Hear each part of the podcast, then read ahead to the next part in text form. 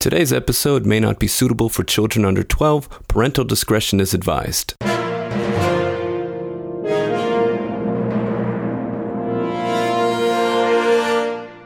Welcome to the Story King podcast, where great stories are read, discussed, and given their due honor. I'm your host, John Carlo, and today we'll be talking about methods for writing longer stories.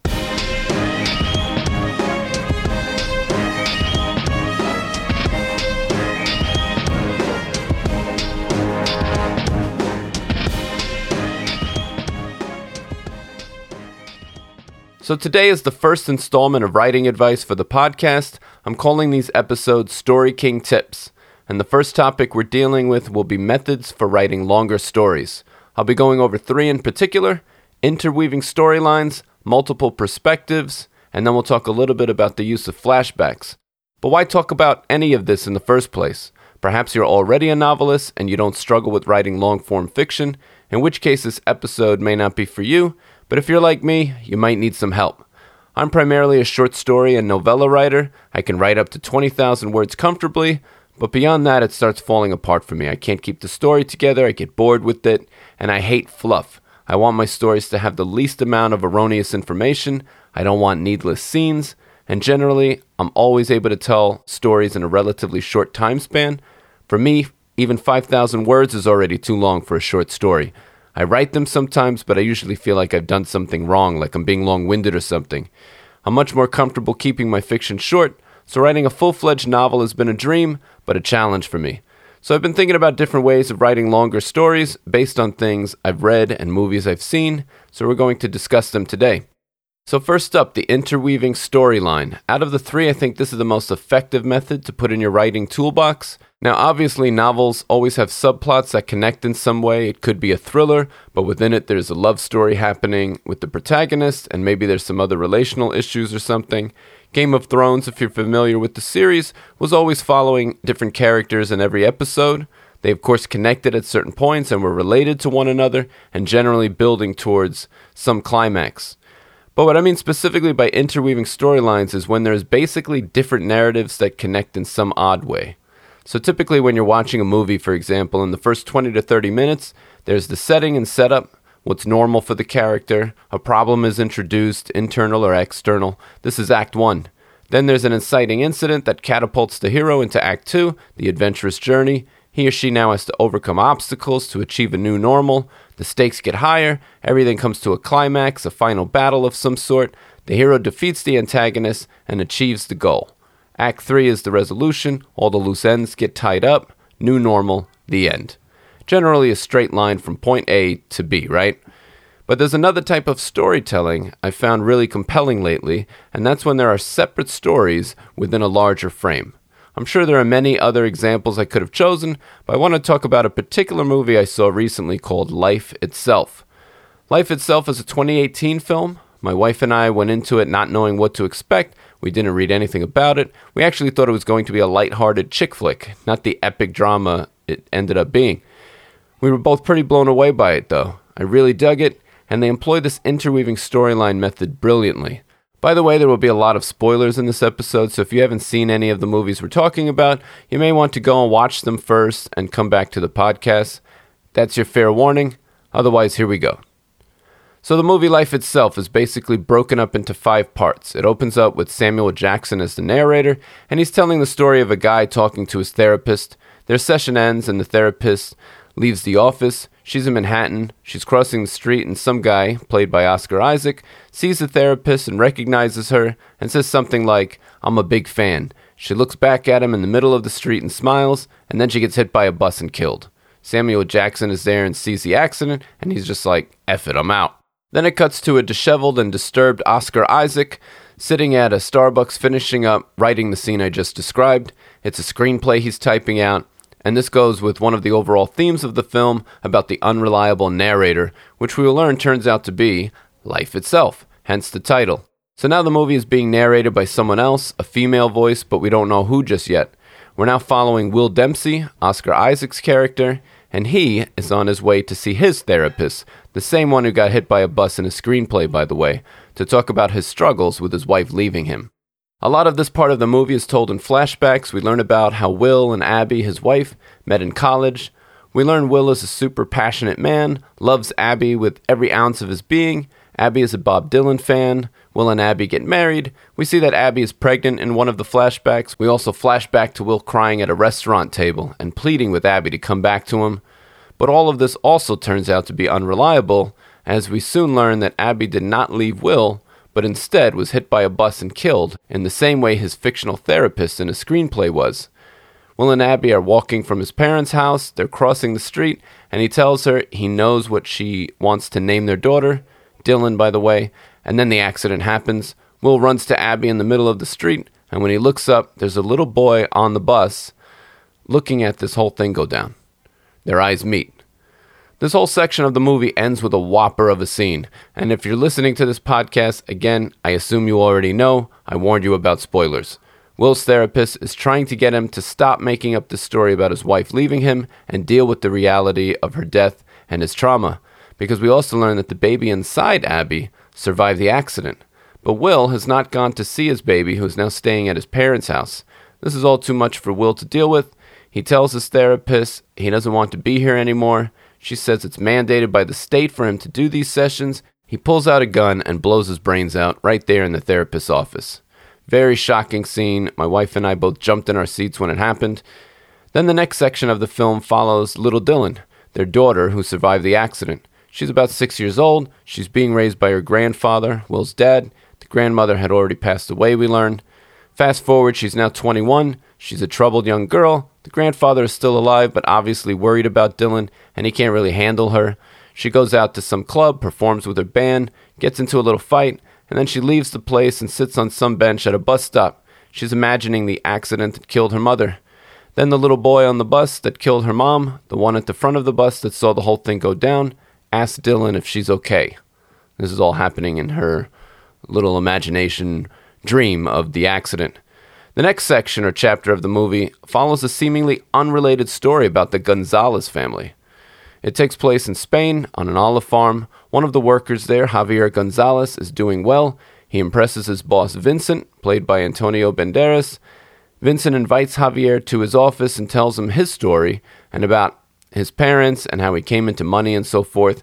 Javier gets a promotion, and Vincent invites him to live on the premises to oversee the land. Javier agrees, and he tells his girlfriend Isabel. We see the couple's deep and innocent romance. They marry and live on this property together and eventually have a son they name Rodrigo. Then the complication starts. Vincent, the boss, starts making frequent visits to Isabel when her husband Javier is working in the field. Javier comes in one day and sees this, and of course disapproves. Then Javier, Isabel, and Rodrigo take a vacation to New York. They're having a blast, and then they get on this bus, and Rodrigo is greeting everyone on the bus until he finally gets up to the driver and distracts him a little bit, which causes him to hit Abby, Will's wife. And now we learn the connection of this very different story and why it's in this movie. The boy that watched the accident at the front of the bus, the one that met eyes with Will, that we saw earlier in the film is, of course, Javier's and Isabel's son, Rodrigo. Seeing this accident obviously traumatizes Rodrigo. He gets frequent nightmares. It only gets worse as time goes on. The parents are having trouble dealing with it. They don't have any money for treatment, but they decide to ask Vincent, Javier's boss, to help them out. At this point, Javier can't deal with the fact that his boss can offer his wife and child what he cannot, and he decides to leave them and take a job in Madrid very sad part of the film because Javier really loves Isabel, Isabel really loves Javier, Vincent loves Isabel and her son Rodrigo, but Isabel doesn't quite feel the same way about Vincent. In fact, when Javier leaves, she tells Vincent clearly that she will never love him like she loves Javier. Vincent understands this and accepts it. Chapter 4 follows Rodrigo as a young adult. He goes to college in New York, starts dating a girl that really isn't right for him. Vincent is still with Isabel, but Isabel is dying, I think, from cancer, if I remember correctly. The narrator lets us know that, as per Javier's request, Vincent has been sending him letters updating him about Isabel and Rodrigo for all these years.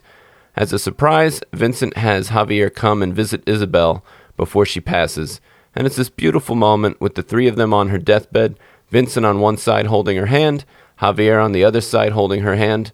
No animosity, no unforgiveness, just love.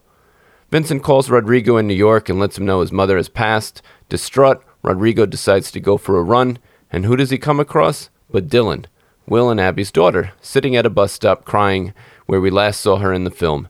He asks her if she's okay, and now the whole story starts coming together. Dylan and Rodrigo become a couple, and we learn in chapter 5, the final part of the movie, that the narrator is in fact their daughter, Elena Dempsey Gonzalez, and she's at a bookstore doing a reading of her book, Life Itself, detailing this entire story and everything that happened to her up until that point. And I thought it was a nice touch that she hyphenated her name so that it shows she is a product of both Dempsey, Oscar Isaac, and of course his wife Abby, and Gonzalez, her father, because the name itself signifies how it all connects at the end. So, a brilliant way of interweaving different storylines because the narratives sort of work like individual novellas that connect in this larger, multi generational framework. So, I really think this is worth experimenting with in your writing. I know I'm going to try it. The possibilities are pretty limitless. It could be something like following some guy's life until he bumps into someone, maybe has an altercation, and now all of a sudden we're following that character around. You could think of a way to bring back the first character later on. Lots of things you could do with this. I plan on having some fun with it. Okay, so the next method for writing longer fiction we're going to discuss is the use of multiple perspectives. Now, I know that sounds like what I was just talking about, but it's a little different. There was a movie back in 2008, if you remember, called Vantage Point. It was not such a good film, in my opinion. Instead of life itself, where you're following these different plot lines and characters and seeing how they interconnect with one another, the basic structure employed in Vantage Point is to tell the same exact story over and over again, but through different people's perspectives. It's about an assassination attempt on the President of the United States.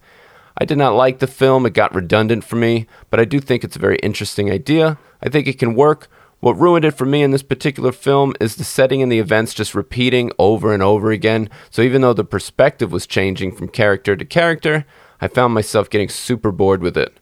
But this is definitely a way forward to consider. You just have to be creative with it. If you're trying to write a novel or some longer work, you may want to try this, get different characters to tell their side of the story. This way, you have a few narratives automatically built into the very structure of the book then it's your job as the writer to weave these different perspectives into one cohesive story or not. Maybe you just put them all out there and have the reader try to figure it out. William Faulkner employed this device in his novel As I Lay Dying. One event, multiple perspectives, really allows a writer to explore the idea of truth and whether or not there can be absolute truth or if there are only different versions of truth. I have a detective in my family who likes to say there are three sides to every story your side, their side, and the truth. There's objective reality out there, but humans have to interpret what exactly that objective reality is, and we're not always going to agree. You see this even in the Bible with the Synoptic Gospels Matthew, Mark, and Luke, three different people telling the same story, but they're different accounts. They still come out different based on individual perspective and the narrator's given focal point. If an architect, a fireman, and a lawyer walk into a room together, for example, they may see the room very different from one another. The architect may or may not like the overall layout of the room, and maybe he'd be thinking about how he would have designed it. The fireman might see some hazardous wiring in a corner somewhere. The lawyer might notice how slippery the floors are and how that's just a lawsuit waiting to happen. Same room, different perspectives. In this way, all history is biased when you think about it. We're all at the mercy of the historian and what they choose to include in that history or not. And as a writer of fiction, you can exploit this idea by telling your story through different character lenses. And now for our last method of writing longer stories. As I already mentioned, not only does life itself make good use of interweaving storylines, but it also employs a good deal of flashbacks throughout, especially during the first section when we're learning about Will's story and why he's seeing a therapist in the first place. Flashbacks can be risky, they're sort of like dream sequences, you need to use them sparingly. They can be disorienting if it's not clear that the scene you're now describing is in fact a flashback something that happened in the past, maybe some backstory that's needed to make sense of character motivation or something. I think the reason it works so well in life itself is because Will was struggling to accept the reality of his wife's death. He was trying to remember things in a particular way so that the finality of it wouldn't hurt so bad. This went along with the film's theme of the unreliable narrator. But I thought of a classic that uses flashback scenes quite a bit, and that's Homer's The Odyssey. Most of the adventures Odysseus went through on his way home from the Trojan War is told through these flashback stories, so it creates the effect of having a story within a story. That's it for Story King tips today. We went over interweaving storylines, multiple perspectives of the same event, and flashbacks as three different methods for writing longer works of fiction. Use them wisely, get creative, have fun with these ideas, experiment. If you do write a story and you'd like me to read it on the show, or if you have a writing prompt for me to write a 10 minute story, please email it to storykingpodcast at gmail.com. And if you'd like to be a part of what we're doing on the Story King, please consider becoming a patron. You can visit my page at www.patreon.com forward slash the Story King. The link will be in the show notes. If you're not familiar with Patreon, it's a very practical and tangible way to support your favorite content creators so they have the resources they need to continue producing more great content. I have three monthly subscription tiers you can choose from on Patreon a $5, $10, and $20 option. All include receiving exclusive content, so be sure to check those out. Again, that's at www.patreon.com forward slash The Story King. Please follow us on YouTube, Facebook, and Twitter. The links are in the show notes. And if you enjoy the show, please subscribe and write a positive review on iTunes for me. I'd greatly appreciate it. Thank you for listening to the Story King podcast, where great stories are read, discussed, and given their due honor. Please join us next time. Until then.